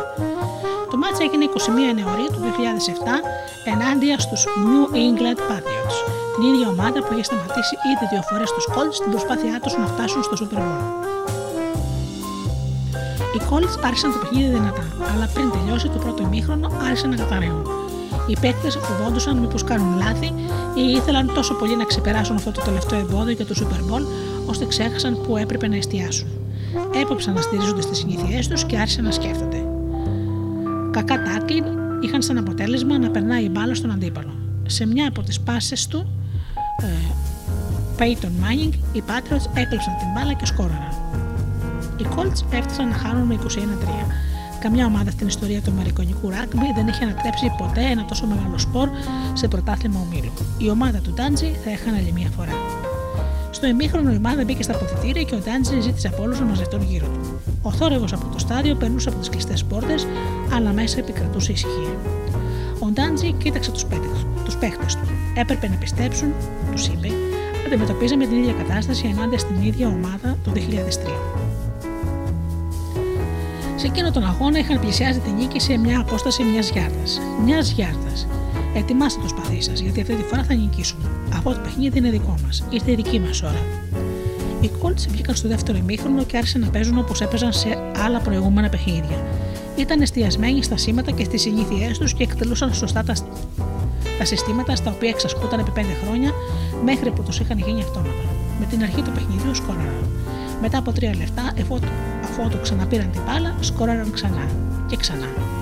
Καθώς τελείωνε η τέταρτη περίοδος, σκόραραν και οι δύο ομάδες. Οι Colts ισοφάρισαν το παιχνίδι, αλλά δεν κατάφεραν να προηγηθούν. Ενώ έμεναν 3 και 49 λεπτά παιχνιδιού, οι Patriots, οι Patriots σκόραραν αυξάνοντας τη διαφορά από τους Colts στους 3 πόντους, 34-31. Οι Colts πήραν την μπάλα και άρχισαν να κατεβαίνουν το γήπεδο. Προχώρησαν 70 γιάρδε στις 19 δευτερόλεπτα και πέρασαν τη γραμμή του τέρματος. Για πρώτη φορά οι Colts προηγούνται 38-24. Τώρα απέμειναν 60 δευτερόλεπτα αγώνα. Αν κατάφεραν να σταματήσουν τους Patriots, οι Colts θα νικούσαν. 60 δευτερόλεπτα είναι μια αιωνιότητα στο rugby. Ο quarterback του Patriots, ο Tom Brady, είχε σκοράρει σε πολύ λιγότερο χρόνο. Και πραγματικά μέσα σε ελάχιστα δευτερόλεπτα από το σφύριγμα, ο Brady προώθησε την ομάδα του στα μισά του γηπέδου. Με 17 δευτερόλεπτα μέχρι τη λήξη, οι Patriots βρίσκονταν σε απόσταση βολής έτοιμοι για μια μεγάλη τελική φάση που θα σήμαινε μια ακόμη ήττα για τον Τάντζι, συντρίβοντα για μια ακόμη φορά το όνειρο της ομάδας του να φτάσει στο Super Bowl. Οι Patriots πλησίασαν τη γραμμή του Screen Image και η άμενα των Colts πήρε θέση. Ο Μάρλιν Τζάξον, ένας αμυντικός των Colts, στεκόταν 10 γιάρδες πίσω από τη γραμμή. Κοίταξε τα σήματα του, το πλάτο των κοινών ανάμεσα στους Lyman και τον Patriots και το βάθος της στάσης του επιθετικού. Και τα δύο έδειχναν ότι θα έκαναν πάσα. Όταν Brady, ο quarterback των Patriots, πήρε την μπάλα και προστοχώρησε για να πασάρει. Ο Τζάξον είχε αρχίσει ήδη να κινείται. Ο Brady σήκωσε το, το χέρι και πέταξε την μπάλα. Ο στόχος του ήταν ένας receiver των Patriots 22 γιάρδες μακριά που ήταν εντελώς ελεύθερος κοντά στη μέση του γηπέδου. Αν ο receiver έπιανε την μπάλα, θα κατάφεραν να φτάσει στη γραμμή του τέρματος και να σκοράρει. Η μπάλα διέσχισε τον αέρα. Ο Τζάξον, ο, ο αμυντικός των Colts, έτρεχε ήδη υπογωνία, ακολουθώντας πιστά τις συνήθειέ του. Πέρασε δίπλα από τον receiver από τα δεξιά και βρέθηκε μπροστά του τη στιγμή που έφτανε η μπάλα. Ο Τζάξον την άρπαξε στον αέρα, έταξε μερικά βήματα και βούτυξε στο έδαφος κρατώντας αγκαλιασμένη την μπάλα στο στήθος του. Όλη η φάση είχε πάρει λιγότερο από 5 δευτερόλεπτα. Το παιχνίδι είχε τελειώσει, ο Ντάντζε και οι Colts είχαν νικήσει. Δύο εβδομάδες αργότερα νίκησαν και στο Super Bowl. Υπάρχουν δεκάδες λόγοι που θα εξηγούσαν γιατί οι Colts πήραν τελικά το πρωτάθλημα εκείνη τη χρονιά. Μπορεί να στάθηκαν τυχεροί, μπορεί να είχε έρθει η ώρα τους, αλλά οι παίκτες του Ντάντζι λένε ήταν επειδή πίστεψαν και επειδή χάρη σε αυτή την πίστη όλα όσα είχαν μάθει, όλες τι ρουτίνες που είχαν εξασκήσει μέχρι να γίνουν αυτόματες, συνέχισαν να λειτουργούν ακόμα και στις πιο δύσκολες στιγμές. Είμαστε περήφανοι που πήραμε το πρωτάθλημα για τον αρχηγό μας, τον Μορκογητή Ντάντζι, είπε ο Πέιτον Μάνινγκ στον κόσμο αργότερα, κρατώντας την αγκαλιά του κύπελο των Λομπάρδι. Ο Ντάντζι γύρισε στη γυναίκα του. Να καταφέραμε, της είπε. Πώς αλλάζουν οι συνήθειες; Δυστυχώς δεν υπάρχει κάποια συγκεκριμένη σειρά βημάτων που να είναι σίγουρο ότι θα έχουν αποτέλεσμα για όλους. Ξέρουμε ότι μια συνήθεια δεν μπορεί να ξεριζωθεί μπορεί μόνο να αντικατασταθεί. Και ξέρουμε ότι οι συνήθειε είναι πιο εύπλαστες όταν εφαρμόζεται ο χρυσό κανόνας της αλλαγής των συνήθειών. Αν κρατήσουμε το ίδιο σήμα και την ίδια δαμεβή, μπορούμε να, εισαγάγουμε, να εισαγάγουμε στον κύκλο μια νέα ρουτίνα. Όμως αυτό δεν είναι αρκετό. Για να διατηρηθεί μια αλλαγμένη συνήθεια, πρέπει να πιστέψουμε ότι είναι δυνατή η αλλαγή και στις περισσότερες περιπτώσεις αυτή η πίστη δημιουργείται μόνο με τη βοήθεια μιας ομάδας. Αν θέλετε να κόψετε το κάπνισμα, βρείτε μια διαφορετική ρουτίνα που να ικανοποιεί τις επιθυμίες που ικανοποιούνται από το τσιγάρο. Μετά βρείτε μια ομάδα υποστήριξης από άλλους πρώην καπνιστές ή μια κοινότητα που θα σας βοηθήσει να πιστέψετε ότι μπορείτε να μην ξαναρχίσετε το κάπνισμα και στηριχτείτε σε αυτή την ομάδα όταν νιώσετε ότι μπορεί να σκοντάψετε. Αν θέλετε να δυνατήσετε, μελετήστε τις συνήθειές σας για να διαπιστώσετε ποιο είναι ο πραγματικός λόγος που σας κάνει να σηκώνεστε από το γραφείο σας για ένα σνακ κάθε ώρα και βρείτε κάποιον για να κάνετε ένα περίπατο μαζί και να κουτσομπολεύετε στο γραφείο του και όχι στην καφετέρια ή σε μια ομάδα που τα μέλη της παρακολουθούν τους στόχους δυνατίσματος μαζί ή κάποιον που θέλει και αυτός να τρώει μήλα αντί για chips. Τα αποτελέσματα των ερευνών είναι ξεκάθαρα. Αν θέλετε να αλλάξετε μια συνήθεια, πρέπει να βρείτε μια εναλλακτική ρουτίνα και οι πιθανότητες επιτυχίας αυξάνονται δραματικά όταν προσπαθήσετε να αλλάξετε συμμετέχοντες σε μια ομάδα. Η πίστη είναι ουσιαστικό στοιχείο και παράγεται από τις εμπειρίες με μια ομάδα, έστω και αν αυτή η ομάδα αποτελείται μόνο από δύο άτομα. Ξέρουμε ότι η αλλαγή μπορεί να γίνει. Οι αλκοολικοί μπορούν να κόψουν το ποτό. Οι καπνιστές μπορεί να κόψουν το τσιγάρο. Οι μόνιμα χαμένοι μπορούν να γίνουν πρωταθλητές. Μπορείτε να πάψετε να τρώτε τα νύχια σας, να τρώτε snacks στη δουλειά, να βάζετε τις φωνές στα παιδιά σας, να μείνετε ξύπνοι όλη τη νύχτα ή να ανησυχείτε για μικροπράγματα. Και όπως ανακάλυψαν οι επιστήμονες, η αλλαγή των συνηθιών δεν αλλάζει μόνο τα άτομα. Με τον ίδιο τρόπο μπορούν να αλλάξουν επίσης εταιρείες, οργανισμοί και κοινότητες, όπως σίγουρα λέει η ιστορία και που σίγουρα θα έχετε ακούσει.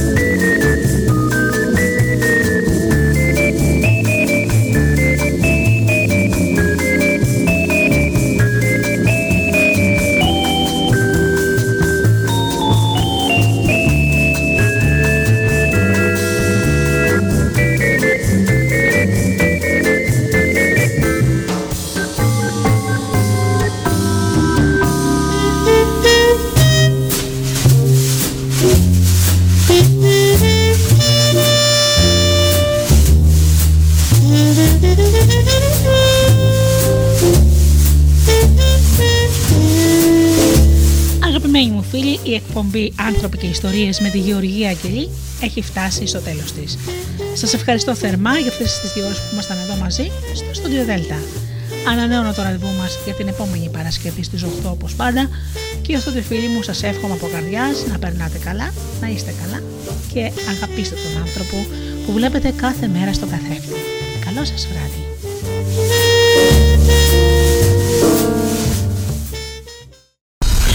Σημαντικό. Δεν σε αφήνει να ακούς ράδιο στη δουλειά. Απόλυσέ το. Studiodelta.gr